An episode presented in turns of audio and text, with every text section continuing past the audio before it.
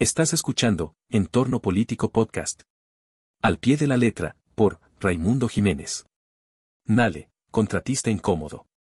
Un empresario de dudosa reputación y oscuro pasado se mantiene contra todo, muy cerca de la secretaria de Energía, Rocío Nale, considerada la más fuerte aspirante de Morena para suceder, en 2024, a Cuitláhuac García en la gubernatura de Veracruz. Se trata del hidalguense Juan Carlos Tapia Vargas, inhabilitado por la Secretaría de la Función Pública, en 2017, al acreditar la relación de su empresa Construcciones Industriales Tapia, Citapia, con operaciones irregulares con Odebrecht, una constructora transnacional brasileña cuyos ejecutivos admitieron, el sexenio pasado, ante una corte federal en Nueva York, Estados Unidos, haber sobornado a funcionarios mexicanos por 10.5 millones de dólares, esto entre los años 2010 y 2014, que, encubrieron una serie de anomalías, entre ellas las primeras que detectó la Auditoría Superior de la Federación en la refinería de Minatitlán, y que en febrero del 2011, le fueron reportadas por el máximo ente fiscalizador al órgano interno de control en Pemex, sin que se promovieran sanciones o acciones penales contra el poderoso consorcio carioca, cuyo presidente, el magnate Marcelo Odebrecht, fue condenado el 8 de marzo de 2016 pero por el juez brasileño Sergio Moro, quien lo sentenció a 19 años y 4 meses de prisión por corrupción pasiva, lavado de dinero y asociación para delinquir, por el pago de 30 millones de dólares en sobornos a Petrobras.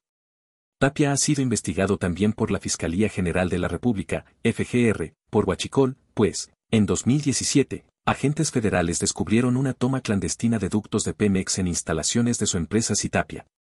Pese a su escandaloso pasado, ahora el empresario hidalguense es uno de los contratistas estrella de la refinería Olmeca de Dos Bocas, Tabasco, donde ha obtenido contratos que superan los 400 millones de dólares, equivalentes a más de 8 mil millones de pesos, a través de empresas fachada como Grupo Constructor Industrial, GCI, Procesos Especializados y Proyectos SADCB.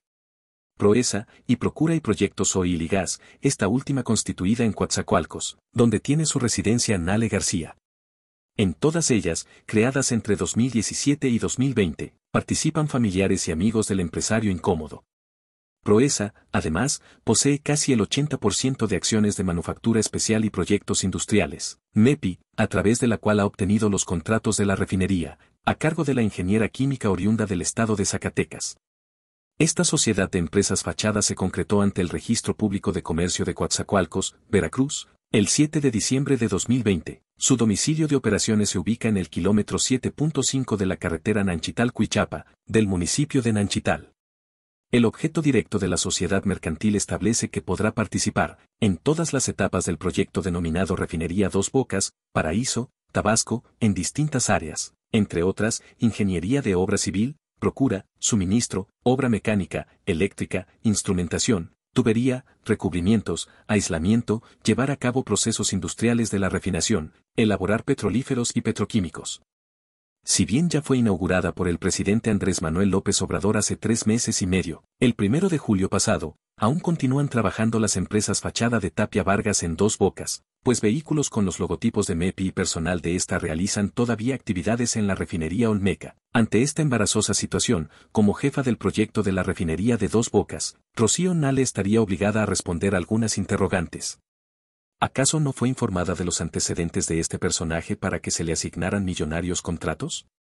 ¿Será que la amistad de Juan Carlos Tapia con su esposo José Luis Peña le otorga trato preferencial? ¿Acaso se trata de un intercambio de favores que Tapia Vargas corresponderá en su campaña, si es que finalmente se le hace la candidatura de Morena al gobierno estatal de Veracruz en 2024? Esperemos que no se trate de la versión femenina del Rey del Catch. Gracias por escuchar Entorno Político Podcast. Visita entornopolitico.com para más contenidos. Las ideas y opiniones aquí expresadas son responsabilidad exclusiva del autor y no necesariamente reflejan el punto de vista de entorno político.